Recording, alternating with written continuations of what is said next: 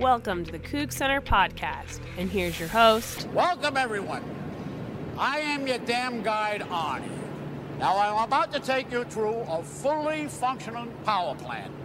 So please, no one wander off the damn tour. And please take all the damn pictures you want. Now, are there any damn questions? Yeah, we're gonna get some damn bait. Michael Preston. We are back. We are back in tan. Well, slightly tan. I used SPF a billion while we were in Mexico and drank more Modelo. I, I don't think there is any Modelo left in Mexico after what I've done to it. Welcome back to the Coug Center Hour after our week off. We enjoyed it in the sunshine south of the border, down Mexico way, as Frank Sinatra used to sing. We got a big show for you. Theo Lawson, new beat writer for the Spokesman Review, covers Washington State football, going to join us. Also, the head volleyball coach, Jen Greeny, going to stop by. We're so happy to have her every single year uh, to give us a preview of her team and how they look heading into the 2017 season. After, might I add, their first appearance in the NCAA tournament in eight in uh, seven years, and their first win in the NCAA tournament in nearly 15. So it's been a long time since the team's been that successful. We'll get to all of that in a little bit, but uh, a, a piece of good news besides the fact that the show is back this week. Last week, without Cougar football. Isn't that neat? Isn't that neat to say? Last week without Cougar football until at least the end of November. Three solid months. Well, okay, I guess there's that bye week in there, but whatever. You get my drift. There is some college football this weekend, too. Not particularly great games. I guess Stanford Rice is pretty good, but that's all the way it's 7 o'clock at night on ESPN, and they're playing that game all the way in Australia. G'day. My I'm awful at the Australian accent. Uh, but really, college football gets kicked off next week. Bunch of games on Thursday, Friday, and then of course heavy on Saturday. Couple on Sunday, one on Monday as well. And I, I love that you know that first weekend before the NFL kicks off, that college football can just go bonkers with the how spread out they get in terms of you know you got you got games every day from Thursday through Monday. That's pretty freaking excellent. That's pretty freaking awesome. I love that. But this is this is the last week without Cougar football for quite a while. And it, it's, you know, you, you kind of get past those dog days of camp where these guys are finally kind of getting tired of just hitting each other and they want to go hit somebody else. You'll get a little bit of that this week. They had Monday off because of the start of school. And we're going to talk to Theo in a little bit, and as he'll point out, Mondays are probably going to be the days off they get for the rest of the season, regardless. But at this point in camp, you kind of get to the point. Well, I guess it's not really camp anymore, but in practice, where you just you want to hit somebody else. You're tired of running drills. You're tired of doing all these things. You're tired of not scouting someone. And now is that point in time where you really got to power through it. Even even for people covering the team. I mean, I've been—I was never out there on the field running around trying to smack somebody in the face, but you know, even as somebody covering the team, it's like, yeah, I can only write the same dang thing so many days in a row. And it gets to you get into the dog days of it. It it, it gets to be an absolute grind. But you're coming out of it, and this again, this is the last week where you really got a chance to work on the fundamentals and really improve things because starting next week you're game prepping. And I, I you know I don't I don't believe in a lot of folks want them to focus on first game of the year right off the bat in camp. No, there's no benefit to spending a month on a team, especially a team that you know is not as good as you and plays at a lower division. There's no point in doing that because you're not going to do that the rest of the season. You're going to get a week tops to focus on everybody. UW get two weeks. You, you just you don't get that much time elsewhere in the season. And even before the Apple Cup, I can assure you they're not going to be practicing every day the week they have a bye week. They will be resting. They will be recuperating. They will be doing anything other than practicing for a few days. But this is that last week without game prep, without something to look forward to at the end of the week, without a game. There's no game at the end of this week. So if you can get through this week, if players can get through this week, coaches get through this week, and then there's light at the end of the tunnel starting Sunday. There's that light at the end of the tunnel, that opener that has been such a bugaboo for you under Mike Leach. Have not won one yet, including two losses to FCS teams in consecutive years. Last year, more forgivable. Eastern is a very good football team, but again, you know, still shouldn't be doing that. I, I say forgivable in the loosest possible sense in terms of how forgivable it truly is. This is a team that has got to come out of the gate and smack Montana State in the mouth. We're going to talk more about that next week. We get more into it. Excuse me, but it, it, it you kind of get that feeling that in this year, if they want to live up to expectations, and again, my expectations are not as high, but if they want to live up to most people's expectations, they got to come out of the gate and they got to win by 40 or 50. I mean, that's just that's got to be you got to take it out on Montana State and show everybody that you're not taking it lightly. Especially if for the first time in 15 years you're ranked to start the season. Number 24 in the preseason AP poll. Uh, that shows you that everybody else's expectations are finally there. Despite losing your final three games, you know, losing what was a close one, and then Colorado blew you out. UW wasted you, and then Minnesota had all those issues before they even played the game, and you still lost to them in a just a sloppy football game. Even after those three games, there are expectations here. And I suppose there should be with a senior quarterback, an All American on the offensive line, stable, a good running back, some receivers that still have some things to prove, and a defense that is not going to be you know, doesn't lose a huge amount of depth. You do lose Shalom Luani, Robert Barber, those guys, but overall, they bring a lot of guys back. And again, it's all that returning experience. All that experience back on both sides of the football. That's what gets you to number 24 before the season even starts. And depending on what happens, sets up a top 25 matchup the following weekend. I mean, I mean, you, you can't ask for you know you know uh, uh, what should be a tune-up game, what should be a game where you get the kinks worked out, and then you get to play Boise State at home, probably going to be a top twenty-five matchup, and or at least there's a distinct chance of it, and you get a chance to smack him in the mouth and prove him wrong from last year when you came back and nearly won that game, and had it not been for a pick six at the beginning, maybe you would have. Boise State looked completely lost in the second half of that game last year. And you basically return everybody, and they lost one of their best offensive weapons. They still have Brett Rypien. They don't have Jeremy McNichol anymore, though. No reason to think that that's not a very winnable football game. And the expectations, again, are there as these guys continue to go through camp, now into practice. One more week of practice, and then you're game prepping. That's what it, this is what it is all come down to. All that time in Lewiston, back up in Pullman, and they call it the dog days of camp for a reason because it just gets to be so repet so dang repetitive. So repetitive. No matter the team. I don't care who you root for. These days get repetitive. Even the best coaches have trouble keeping it from getting that way. So finally you're going to be out of that next week. You're going to be able to game prep. You're going to be able to find somebody to hit, for lack of a better word, and, there, and there's going to be motivation to do it. There's film to be watching. You're finally back in that mode where you're game prepping. I'm tailgate prepping for one thing. I'm, I'm prepping by drinking beer. I'm getting my liver ready. So I, I have I have also been practicing. But a season with expectations this high, we haven't seen it in a while. haven't seen it since 2002, at least as far as the at least as far as the national media is concerned. Haven't seen it for quite a while. Have not been ranked preseason since 2002 when you went to the Rose Bowl. And I'm not insinuating anything off of that because, again, my expectations are lower.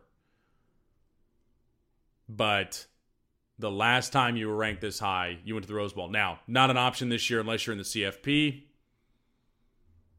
Cougs could be better than I think. I don't think anybody thinks they're going to be that good. And that's fine. But preseason top 25 gives you expectations of a New Year's Day or later bowl. That's what it gives you.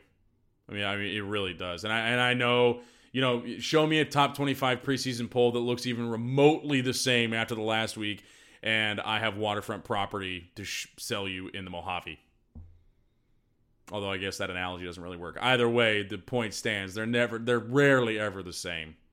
Rarely ever the same or close. So I don't know where WSU's going to end up higher, lower, out of it completely, whatever. But starting with that number in front of your name at the beginning of the season gives the expectations. It gives out, you know, it it, it you you have those big grandiose ideas even from the national media now that this team can do something. And you have to get through this last week of camp without game prep to come home and get into that that first week of game prep and exceed those expectations because this first game is nationally broadcast. Everybody's going to be able to watch it, even though it starts at 10:30 on the East Coast. This is the nightcap. This is the the scoop of Rocky Road at the end of your meal on that first Saturday on that first Saturday of college football. Can number 24 Wazoo third time's a charm against a Big Sky team? God, please God. please God. Theo Lawson for the Spokesman Review, new beat writer for Washington State. He joins us next here on the Coug Center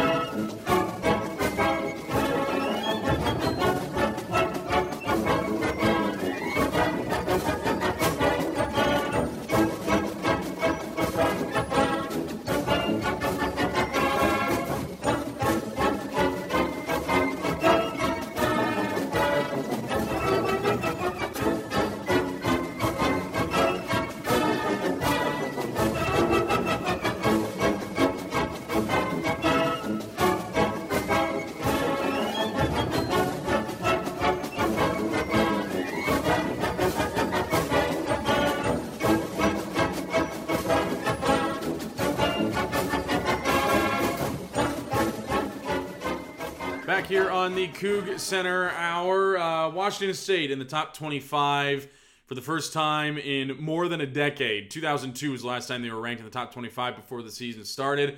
Our guest uh, picked a really good time to start covering the football team at WSU. He's the new beat writer for the Spokesman Review. More handsome than Jacob Thorpe. I could probably make that argument even though I've never met him.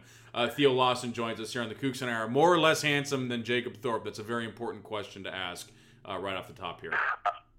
I think you guys are going to have to, to make that determination for, for yourselves. I'm not going to. Uh, Jacob's a good friend, so I, I'm not going to throw him under the bus. But um, and I know you've had two of my predecessors on the show the last few weeks with uh, Jacob and Vince. I'm glad you uh, Mhm. saved the best for last. So I'm honored to be on. He won't. He won't say whether he's. He won't say whether he's the most handsome, but he will say he's the best. I like that kind of moxie. Uh, Theo comes to the spokesman from the Lewiston Tribune. You covered WSU basketball, and that will also be part of your job here with the spokesman, Theo. So you're not completely unfamiliar with the WSU athletic department because of those years you spent at the Lewiston Tribune covering basketball at the same time you covered Idaho football.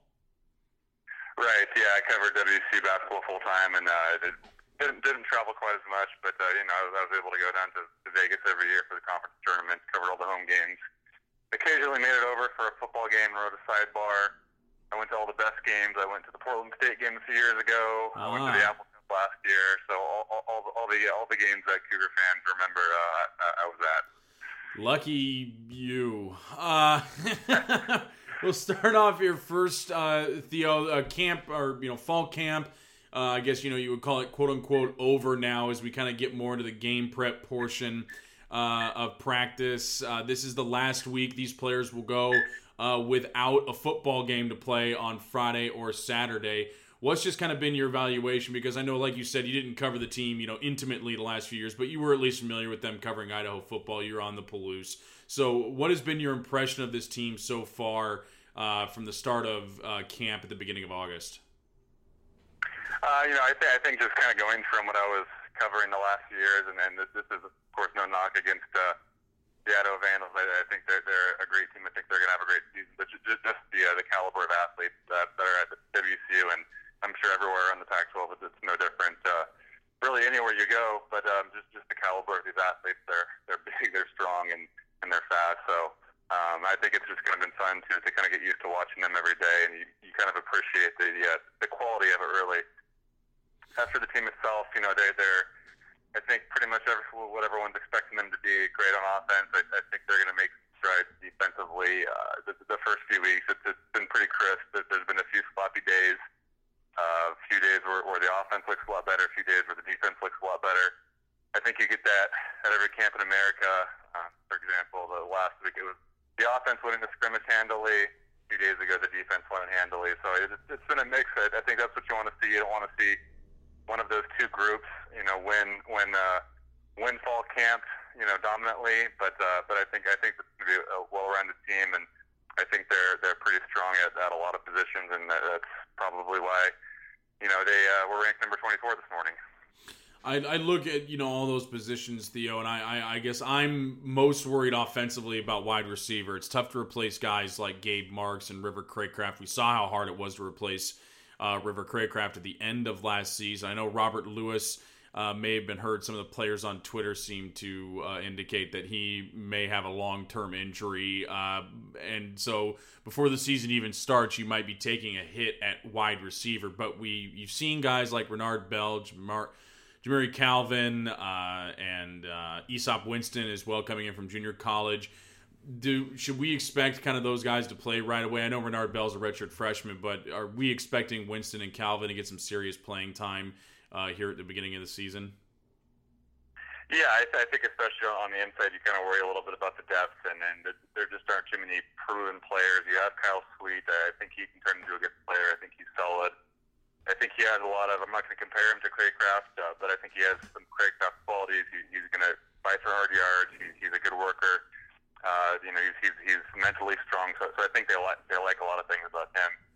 And then, like you said, Robert Lewis. Uh, I, I, of course, I can't report on the nature of whatever happened to him, but he, he did not finish the scrimmage the other day, and he started it. So I can say that much. And I, I think anyone who was at Martin Stadium would also uh, say that they they saw the same thing. So uh, you're not you're not quite sure about him right now. I, you know, I, it doesn't seem like something that's going to drag on too far into the season. But uh, but you know, you're going to have to have some guys step up, and I think Easop Winston's going to be one of those guys. And, and I really have been impressed with Jamire Calvin. Of course, it's only two weeks into fall camp. A lot changes once you once you get into that field on, on a Friday night, a Saturday night against a real opponent.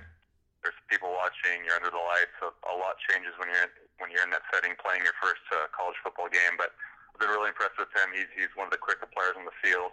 Uh, crisp route runner. He's he's physical for his size. Doesn't seem to kind of shy away from um, from from you know good defense. He, he kind of he kind of appreciates um, the physicality of, uh, of the college game. It seems, and I, I think he's kind of built for this. So I think you're going to see a lot of him this year. I, I'm not sure if, he, if he's the type of guy that's going to be a freshman All American or, or just a contributor. It's hard to tell yet, but mm-hmm. he's looked really good throughout fall camp. And then, so, so I, so I think on the inside, I, I think that is where uh, they, they are the, the least deep. But, but I think they have some guys who have been solid throughout fall camp, and you know, if, if that kind of continues throughout uh, the month of September, I think they'll be fine. I want to talk a little bit more about uh, another position offense where we may see a little shuffling at uh, offensive line. Andre Dillard, Cody O'Connell, Cole Madison, obviously very established uh, where they are. I mean, heck, you know, Cody O'Connell was unanimous All American, and he's getting All American honors again uh, in the preseason. But it's center and right guard. Uh, where we're obviously going to see some changes. We need to see some changes because of graduations. Uh, what are where, where are you seeing those two positions uh, as they line up here. You know, we're more than a week away from a game against Montana State, but if if the game were going to be tomorrow, who would start at those positions? You think? Well, you know, at center, I think at, at this point it's pretty established that uh, Frederick Mauigoa is your guy. He's, he's been solid throughout camp. Uh, you know, I, I think I think he's he's kind of been the guy there since since the spring. It sounds like, and then not much has changed. He's he's really solidified his position. Uh, right guard, I think it's going to be, uh, of course, B.J. Salmonson. He's kind of seemed like going into the camp there might be a little uh, position battle between him and Robert Valencia. Mm-hmm. You saw Valencia maybe with the first team a, a few of those first days, but really since then it's, it's been all Salmonson. So I think they're pretty comfortable with with the five they have right now. Uh, Cole Madison hasn't been practicing the last few days. I'm I'm not sure what, what his status is right now, but um, I, I think they have a few guys kind of shuffling in and out. And, and uh, of course, what, what, like you said, you know, you have with Dillard, uh, Madison, and, and, and O'Connell. All three of those guys are healthy. So um, I, I think they're they're pretty solid with with their their first unit offensive line. The, the the twos are still up in the air right now. They have a lot of guys shuffling in and out. One week it'll be five completely different guys than you saw the week before. Uh, there, there's a few guys who I think are are kind of in that in that two group. Uh, you know, for for the long run, I think Robert Valencia is kind of your your, your sixth guy. If one of those top five guys gets hurt, I think he's he's going to be the next guy in. Um, but he also hasn't been uh, been a full participant in practice lately. So um, it, it seems like maybe the, the, the line is a little bit dinged up right now. But if, if they can stay healthy throughout the year, I think they have five solid starters, and, and then their their their six guys, someone that they feel really confident in, kind of filling in any any five of those spots. We I know we talked about running back here. Uh, on just even on this show, just so far this year, and that you know compared to how it's been, uh, WSU. I mean, frankly, any position you could say this, but especially running back compared to how it's been. I mean, you just have this absolute stable of incredible running backs back there, and it's almost difficult to get these guys uh, the amount of touches they may or may not want. That's a very good problem to have, obviously. But I, you know, with Keith Harrington back in the mix at running back again, uh, with James Williams, with Jamal Morrow, with Gerard Wicks, I, it seems like Jim Mastro again has a good problem on his hands. But I think he's kind of said so far this fall camp, look, we're just not going to be able to get all four of them touches, so it's going to have to pretty much be three of them, isn't it? And, you know, we already kind of know the three, so is Keith Harrington kind of going to be the odd man out you're feeling, or is there going to be a way that they can find him, they can get him the football somehow? Yeah, I talked to Jim Mastro last night, and I, I think there's going to be scenarios in the game where you're going to be able to use all four. And you know, like like you said, I, I don't know if Gerard Wicks and, and Keith Harrington are going to get nearly as many touches as James William and, and Jamal Morrow. Uh, but but I think there are situations where you want Gerard Wicks' strength and his power on the goal line in, in the third and short, fourth and short, where, where he can just get you that one yard you need, just because he is uh, probably the strongest uh, guy of that group, definitely the biggest. So so, so I think there are going to be situations where you know you can kind of put Keith Harrington out wide. He, he's he's quick, he's elusive, he, he does a few things. He has a little more experience playing receiver. So I think there's going to be different situations where you can use all four. But yeah, I think when you when you look at the, that group I think starting at the top, James Williams really really seems to be kind of emerging as, as the front runner there. And now coming into camp, it kind of seemed like it would either be Jamal or James. James has, has by far been the best back the last two scrimmages. He just brings brings an element to, to that running game that I don't think they have with any of the other players. And I think you know we could be talking about him as one of the better running backs in the conference. Uh, but by the time the year's over, of course, it's still early. Has to play in games. We'll see how that pans out. And then you kind of know you have with Jamal Morrow, he, he's going to be able to take a, take a, load of carries and, and get you the, the yard you need. So mm-hmm. I, I think it, it, it is a great problem to have. It, like you mentioned, it's a problem that uh, WSU hasn't had in quite some time. Yeah. I think it also kind of helps them recruit for the position because I think a lot of uh, a lot of high school players are hesitant to even give WSU a look just because they know what the air raid offense is and they, they, they assume there's there's no opportunities. But when you look at how much they ran it last year, I mean, you know, when, when you see how much they're going to run it this year, I think it only means good things for, for them on a recruiting trail. They can kind of bring in some of some of those running backs maybe that uh, weren't looking at the school initially, but I think they're going to have to use all four guys. And and uh, like Jim Mastro mentioned, these guys get tired, so you're going to have to spell them throughout games. Yeah. If there's a game where you're going to run it a little more than usual. It's going to be nice to have three or four just just because of fatigue, and then you can get some fresh legs out there. One, we mentioned, you know, the depth issues at receiver. We might be seeing a little bit of if Robert Lewis's uh, injury is more long term. But uh, I think another area, obviously the big area where we're all worried about depth is the defensive line. Nnamdi Oguayo was back on the field uh, this weekend. That's very good news up front. But Daniel Ekuale is your one true nose tackle. You have Hercules Mata'afa up there. You have a lot of talent up front, Theo. But it's it's just it's so precariously thin uh, up there. What have you seen from these guys at camp, just in terms of their skill set? And you know, obviously, any, an injury can happen at any time, but just in, in terms of your evaluation of them so far this camp, how have they been? Yeah, well, well, I know that that's the position group that it seems like most people are kind of down on this year. They, you know, when you look at the, the overall size, you know, those those three have to be you know, if, if not the smallest group in the Pac-12, one, one, one of uh, that they're not going to match, you know, USC, UW, size-wise, they're not going to have the, the, the big, fast guys that those schools tend to have every year and, and tend to have, you know, three or four groups of them. WC doesn't have that, and that, that's kind of not what Alex Grinch wants. You know, it's it's the speed D hear all the time, speed D. So so they don't. Um, it's not that they don't care about the size. I'm sure if they had the, the option to recruit those same players that the other schools have that they would, and they they'd bring them in, but they're, they're kind of making do with what they have. And I think what, what they have is, is, is a great front group of three.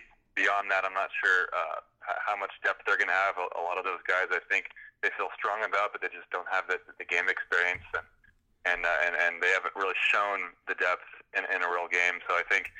Uh, of course, with Hercules Mata'afa, I think he's going to be one of the strongest kind of pound for pound D linemen in the Pac-12. I know he doesn't have the size that you might want, but but I think he's really going to have a uh, stellar uh, stellar year. I've spent a lot of time actually watching the D line versus O line drills during practice. Some of those battles with uh, Cody O'Connell, where it's just one versus one, Hercules versus Cody, two of the better position players in the country at, at what Mhm. they do, and I think I'm going to try to write about this a little more in the next week or so. But you know, I, I, Hercules is, is the one winning those battles more often than not. He's, he's just so quick. The moves he pulls out, it's, it's uh, you know, it's really fun to, to, to just kind of watch the back and watch that for for 20, 30 minutes and, and watch those two go at it. And Yeah. um, I, I really think people are going to be impressed with Daniel Ekuale. I know he's not what you want size-wise from, from a nose tackle, but Yeah. uh, but he's put on 15 pounds. Uh, they, they all seem to think he's he's quicker, stronger. He's, he's just a better athlete than he was last year, and um, he's he's he's looked pretty good throughout fall camp too. So, uh, and, and granted against a pretty good offensive line. So, I think I think that that group might surprise people a little more than um, uh, than, than we expected. But uh, but you know, of, of course, if, if one of those three guys goes, goes down, you you're, you're start to become unsure about the depth you have behind those three. You mentioned Nnamdi Oguayo. He, he looked really good in the scrimmage the other day too. Had a sack, Mhm. had a uh, field goal block. So so I think with those three, you know what you have. But we'll, we'll have to see. Hopefully they, they have an opportunity to, to get some snaps in that season opener, and, and you feel good about the game, so you can put some of those guys in and get them experience before you're having to play these Pac-12 teams. I like I like hearing that Hercules Mata'afa is winning a battle against an All American. That is that is that is very nice. I like that. Uh, elsewhere on the defense, there's been some position battle at nickelback through camp, uh, and maybe a little bit of shuffling in the secondary. Who will start opposite? Uh, Darrien Molton seems like Marcellus Pippins is going to be the guy. You've got Robert Taylor and Jalen Thompson uh, back there as well. But I, I think everywhere else on the defense, Theo, things seem at least a little settled down in terms of who's going to be there uh, to start the season. Would that be the correct evaluation? Yeah, and I, I think at most of the spots you actually have pretty good depth. You know, at, at linebacker, of course, you, you know what you have with uh, Peyton Pelluer and Isaac Dotson. That, that those two are going to be steady and sturdy. Um, you know, behind them, you're, you're not quite sure about what you have. But, when you go back to the secondary, you talk about the nickel battle. It's really just been every day battling back and forth. Uh, it'd be Hunter Dale and, and Kirkland Parker. Uh, one- day you'll see Dale working with the, with the one offense. One day it's going to be Parker. They both bring something a little different. I think Dale's, you know, m- maybe the guy with a little better football IQ, just because he's he's played the position for a little longer. He's he's kind of cerebral back back there, and, um, Mhm. and he's going to make the, the the smart play. Uh, they love Kirkland Parker Parker's speed and strength, so, so so they both bring something different. Maybe it kind of depends on who you're playing and and, and what what you want there at that nickel spot, but uh, it, it's going to be, you know, I think we're going to have to wait till that depth chart's released to see who's going to be starting be- between Hunter and, and Kirkland Parker. Right now, I, I think my guess would be would be Hunter, um, but that's going to be a fun battle to watch, and, and, and obviously both are going to get plenty of playing time. So it's another spot where you have two guys who can spell each other throughout a game, and and neither of them are going to get too fatigued. Mm-hmm. And, then, and then back in the secondary, you mentioned the battle between Marcus Strong and Marcellus Pippin. That, that's another one where one day it's Pippin, the next day it's Strong. It's so back and forth, and, and you kind of, you know, I, th- I think as a fan, maybe you kind of want to see Pippin step up and then take that spot just because he's been there so long. You, you want the senior to be the guy you have back there if he's good enough to do it. But uh, but Marcus Strong is, is, is solid too, and I think he's he's athletic. I think he's going to have a, a, a pretty long career there. And Mhm. of course, at, at safety, you have two guys who, who are known commodities: Jalen Thompson, Robert Taylor. Have have some experience now, and then uh, Darrien Molton too. So I think you feel pretty decent about your, your secondary. I think some of the some of the better passing attacks in the, in the Pac-12 could give them trouble. It, certainly, the WC receivers give give them trouble on a daily basis in, in practice. But uh, but you know, I, I think that only kind of makes them better. That they're seeing so many passes throughout fall camp that that by the time they get to you know game week, it's, it's probably going to slow down a little bit for them. One other thing I've noticed uh, from your coverage, Theo, it seems like Erik Powell is making his field goals now. Again, that doesn't you know doesn't necessarily translate into real you know real gameplay because there are many things that go into whether a kicker is going to make a field goal in a game situation, but. Uh, at least uh, you know on the surface in practice when the conditions are relatively controlled he seems to be hitting a lot of his field goals which for a guy who was so good his sophomore season and then started off his junior season i think 0 for 6 0 for 7 uh, it's encouraging to see him at least be fairly consistent in practice so far Yeah, and then like you said, you, don't know how it translates, but you'd, you'd rather have your kicker be making the, the easy kicks in fall camp than missing them. So um, I'm going to take that as a positive so far until you know until we, we see what he does against Montana State. Like you said, I, think he started over five last year, um, and and uh, was, you know he's he's he's been inconsistent throughout his career, but but this is his senior season. You, you would expect a senior kicker who's who's been been through um, pretty much everything you have to go through as a kicker. He's missed game winners. He's made you know big field goals. He's he's been uh, you know almost 100% on his PAT, so you kind of know what you have with with, the, the point after uh, scenarios. I think uh, you know I think he's going to have a, a good senior season. I, talked to him a few weeks ago, and he, he kind of talked about changing his approach during during the summer.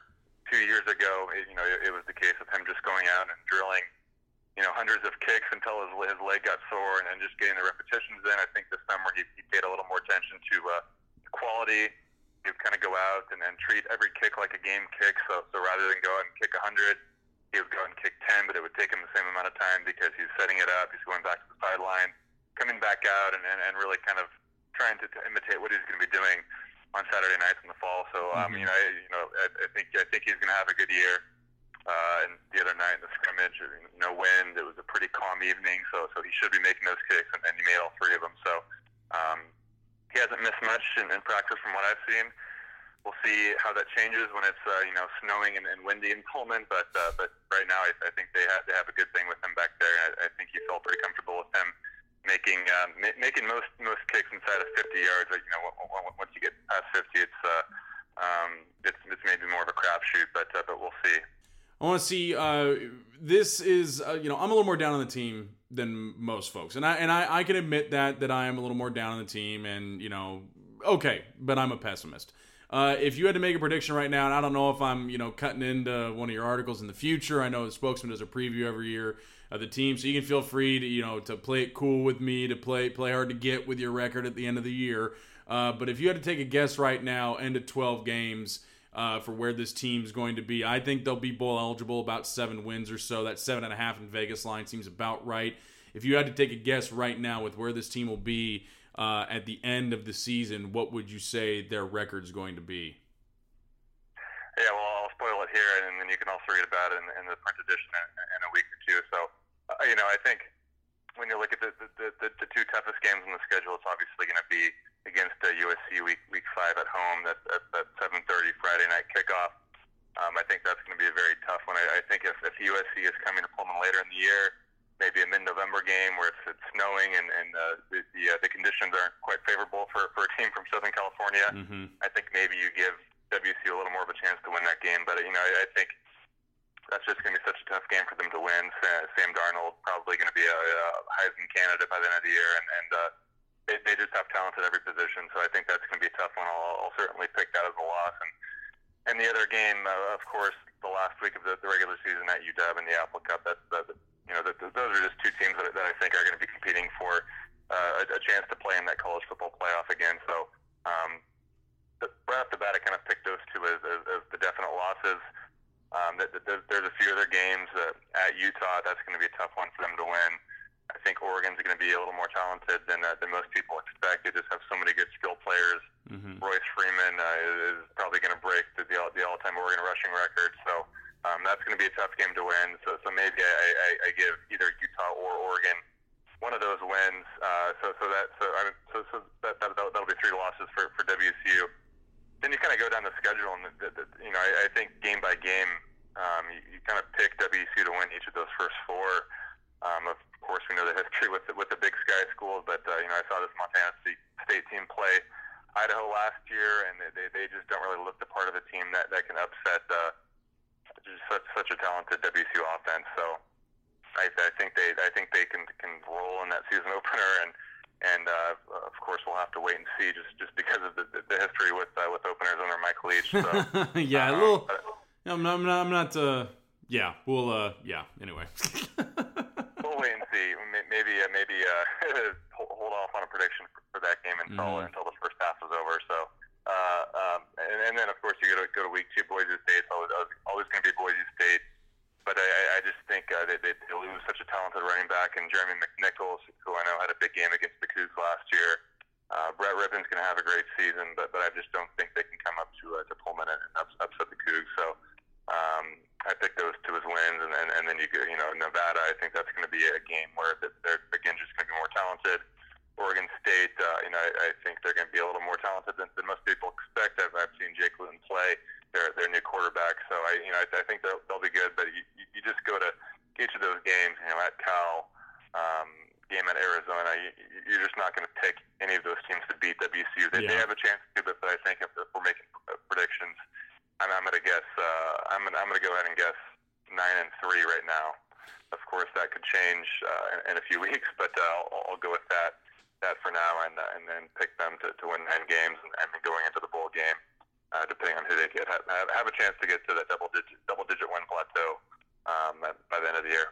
I'd love to see that. He's already, he's already learning how to hedge his bets, and it's only interview number one in the Kooks Hour for Theo Lawson the Spokesman Review. Thank you, sir. Yeah, thank you.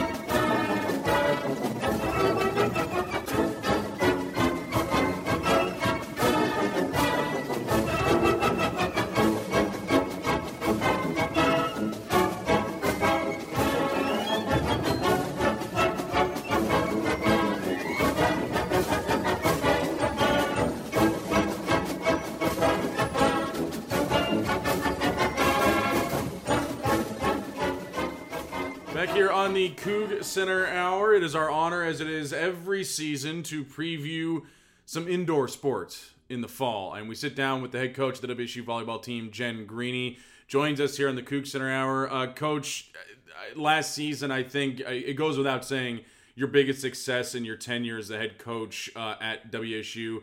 First time to the NCAA tournament since 2009. First time they've uh, the teams won a game in the tournament in more than a decade. I know at the end of the season, ranked in the top 25, we kind of knew the name was going to be called when it came time for the tournament. But how did it feel after those years of hard work and everything that went into it? How did it feel to just hear Washington State called into the NCAA tournament? I, I think it was more like a oh finally kind of a, a, a relief like um, yeah you know those years that we've been putting in you know it seemed at times like it was 20 years you know and um, but uh, you know we finally hopefully I don't look that old you know from the time I've been here a few more wrinkles but uh, ho- hopefully I haven't aged that much but you know it was a ton of hard work and you know, a, r- a great credit to really that class, um, that senior class last year. You know, that um, recruiting class of 2013 that came in, and you know they were our first really big recruiting class, and they committed on a vision. You know, there wasn't success those years. You know, right before we got here, and uh, players like Kyra Holt, Haley Bethune, Haley McDonald, and Tawny Stevens. That four uh, that group of four core players really um, just stuck with us and stuck with the process. And so I was really happy, you know, more for them, um, you know, that all their kind of hard work and dedication really paid off. You talked a little bit about you know them recruiting and them committing to a vision, which you're right, that's what they did. But success in this program is something you know very well. You played at a time for WSU when they were going to the postseason, and you were also an assistant coach when they were going to the postseason. Did that help you at all recruiting wise for these players? You know, you can say, "Look, I know better than anybody." How good this program can be because I've I've been there on on both ends of the bench. I've been there as a player and I've been there as a coach. I think it definitely helped. Uh, you know, just even showing them, you know, hey, you know, I've already done this. I know it can happen here. You know, sometimes at those schools that you know they really haven't had that lo- level of success. Maybe that's a harder vision to buy into. But Mhm. you know, those banners that we have on the wall um, from when I was in a, player and an assistant coach. You know, we can show them, you know, hey, we went to the Elite Eight twice. Like this is something that's very, very doable. And so I definitely think that helped um, in the recruiting process, um, especially during that time when, like you said, it was just a vision and, um, you know, there wasn't a whole lot of winning going on. Yeah. You uh, you talked about her a little bit uh, a couple of minutes ago. Kyra Holt. Uh, I mean, she's sprinkled all over the WSU record books uh, at this point. She's now graduated. uh, and and will no longer be on the team, but uh, just an incredible career at WSU. I mean, up there with legends like Sarah Silvernail and the like. How, how do you do you do? You, can you even like think of just directly replacing that kind of production, or does it just kind of have to be a by committee to replace the kind of production Kyra had at WSU, especially in her senior season?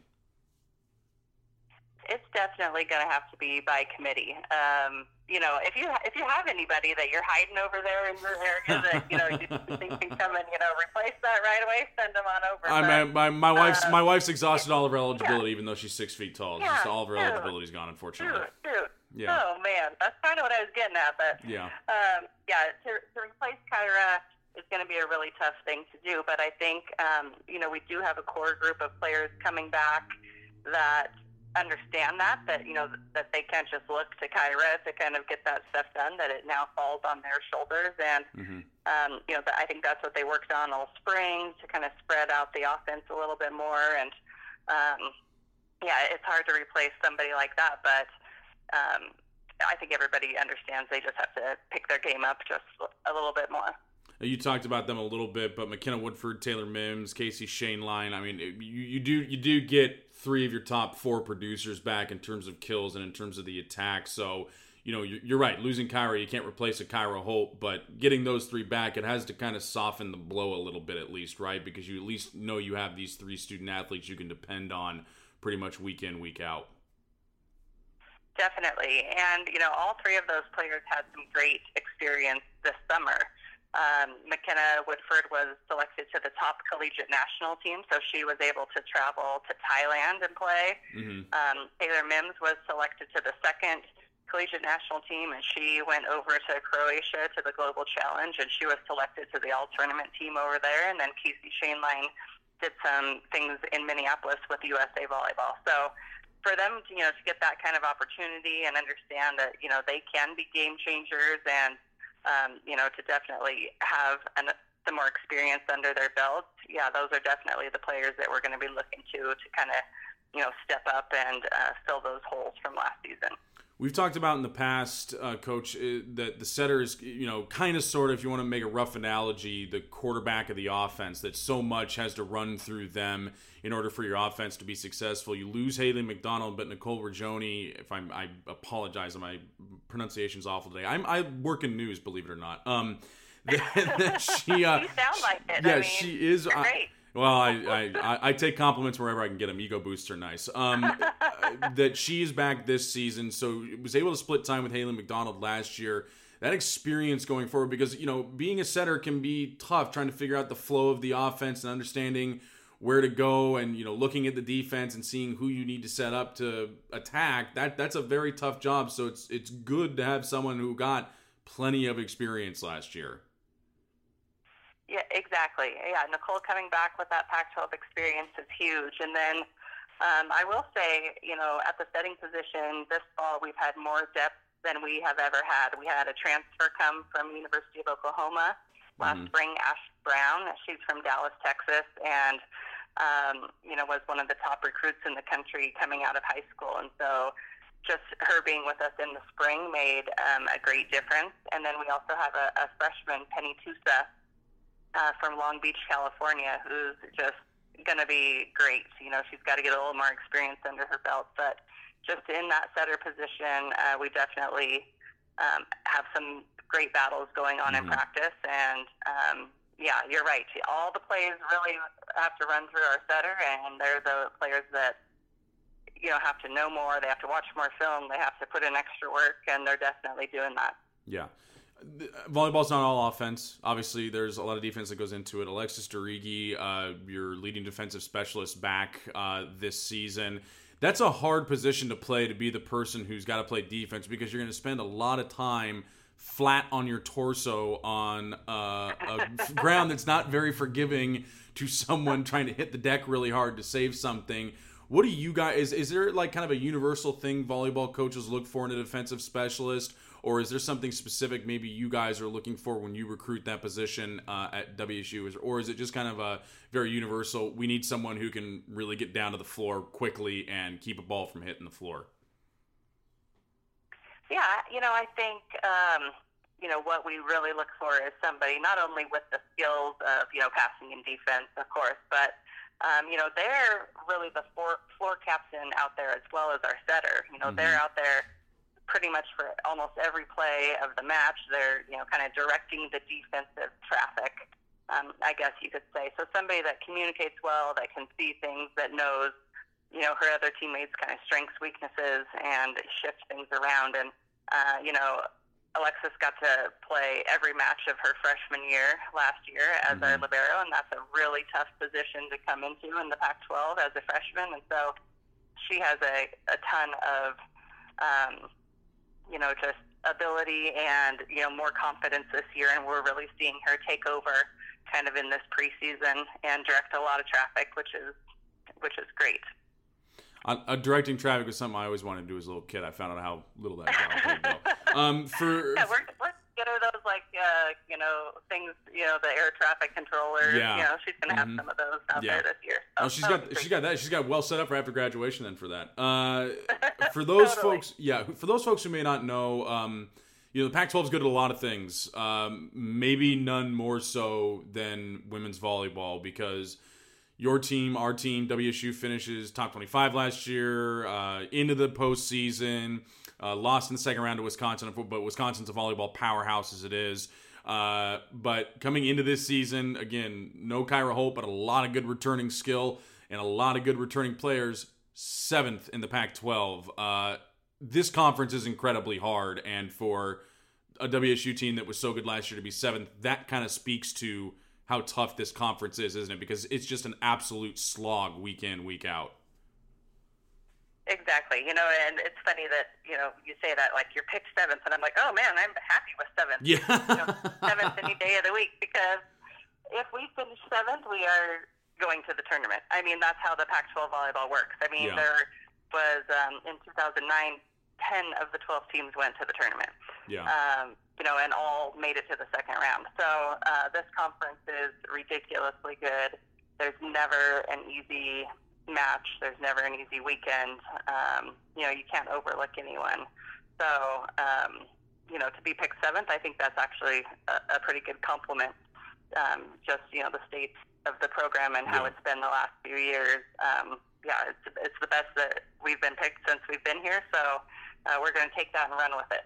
Yeah, I was about to say because there's not too many other sports, even in the Pac-12, that you would say, "Oh, seventh, that's really good to be picked." That, but but yeah. the the other six teams ahead of you are all going to be in the top twenty anyway. So it's it's kind of a, a situation right. where do you try to keep that from the you know try to keep that out of your players' minds, or is that just something that's unavoidable in terms of knowing you know week in week out we're going to face some of the best competition in the country, or eh, you know how how do you guys deal with that on a week to week basis? Yeah, I don't think we talk about it much at all because um, we we know that we're going to be mm-hmm. facing a ranked team sometime, you know, every single weekend, and so it just kind of becomes uh, that's what we do, and and we don't prepare any different than you know for Cal than we do for Stanford. Yeah. Um, you know, if Cal's not ranked and Stanford's number one, um, you know, because we know even though one of those teams might not be as good, it's still they could win probably almost any other conference in the country. Mm-hmm. You know, so uh, just really trying to take one match at a time and get better and focus on the things that we need to do. You know, for that weekend, that's really what we what we do and what we focus on week to week.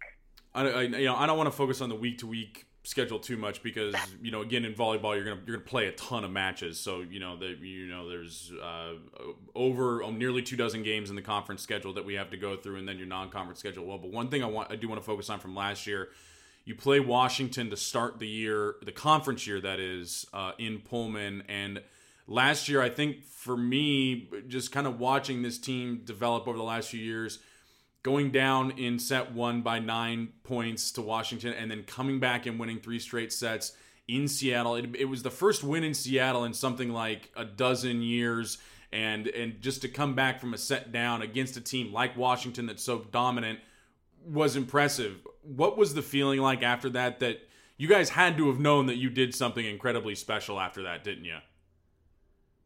Definitely. You know, we had played a, a pretty tough preseason you know, last year, and mm-hmm. you know, we knew going into, um, you know, that stretch where we started, you know, Pac-12 play with Washington, that it was going to be tough. And, you know, I think we definitely had some nerves that first set and then kind of just settled into it and uh, got the momentum. And, you know, that was definitely a major highlight of, um, you know, not only the season, but coaching career since we have been here.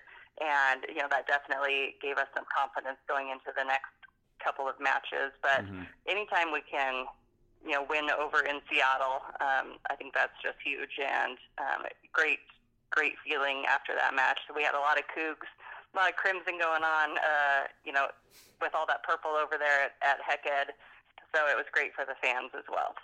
We always end uh, interviews every year on a very tough question. I think I've asked about whether you or your husband, who's an assistant coach, does the dishes. I've I asked I asked the pointed questions here, uh, but I, I have I have Yeah. one I've been asking everybody, uh, and I want to ask you because you're so far you're like the the most uh, the biggest authority in terms of your time because you, spent a lot of time in Pullman, both coach, player, what have you. Um, if you could only choose one place for breakfast, Old European or the Breakfast Club. Oh, I'd have to go uh, t- for the Breakfast Club. Yes, thank you. Oh, I'm trying to get everybody to come to my side on this, but man, they just don't understand the the biscuits and gravy over there. I know, I hear ya. But Yeah. you know, have you been over here lately and gone to Zoe? No, I have not been there yet. It's the old, it's the old like Tam's place. Mm-hmm. Um, you know, right at the bottom of Stadium Way there. Mm-hmm. You, gotta try that out next time. Okay, I'm I'm okay That's on kind of my go-to place lately. okay on a recommendation from the head volleyball coach. I, I do I get like a discount if I tell them that I'm I, that the volleyball coach sent me here? Do I get that? Oh, totally. Hey, next time just text me. I'll, I'll actually take you to breakfast. How about that? Ooh, I ooh a treat, and I'm not a I'm not an athlete, so it's not an NCAA violation. It's perfect. It works out wonderfully for me. legal. Totally legal. Yeah, Jen Greeny joins us here on the Coug Center. Thank you again for your time, Coach. Appreciate it. Absolutely. Anytime.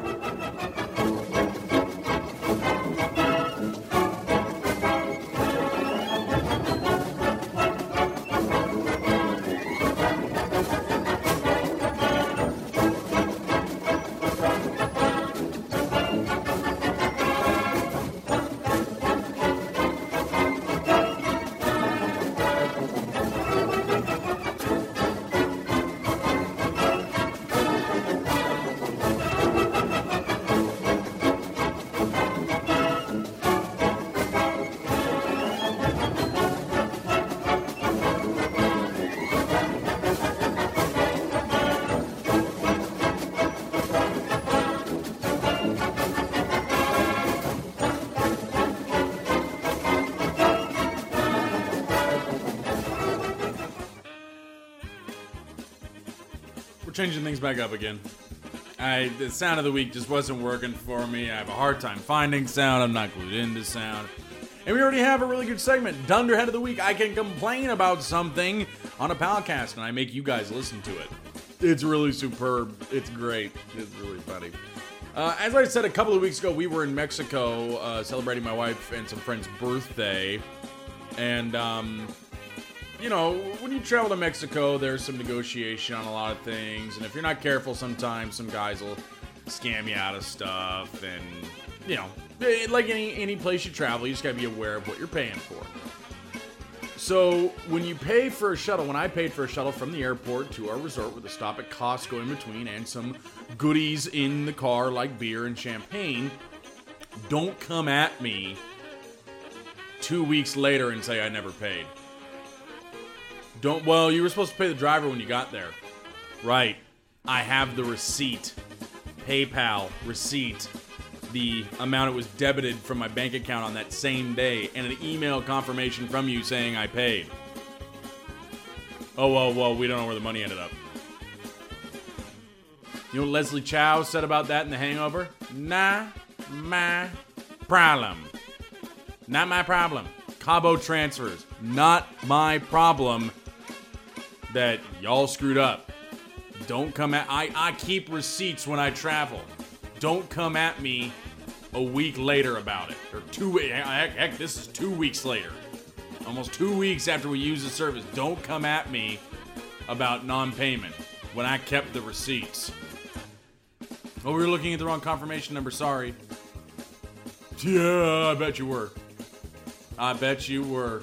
It's kind of a weak complaint on my part, but I don't know. It's annoying. Ask Michael anything time.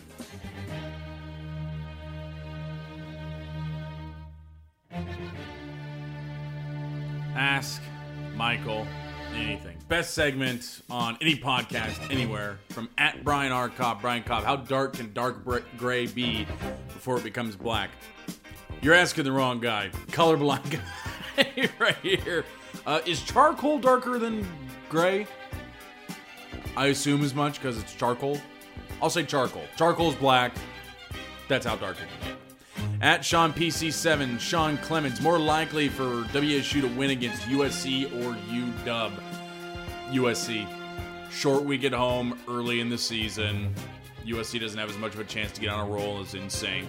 UW's going to be humming on all cylinders by the time you get to the end of the season. Plus, that's in Seattle. WSU does have a bye week before, but it just sets up better early September. Short week. USC's got to travel two weeks in a row, even if it's just to Cal the week before, but they do have to be on the road two weeks in a row. So it just sets, I think it sets up a little bit better uh, than that.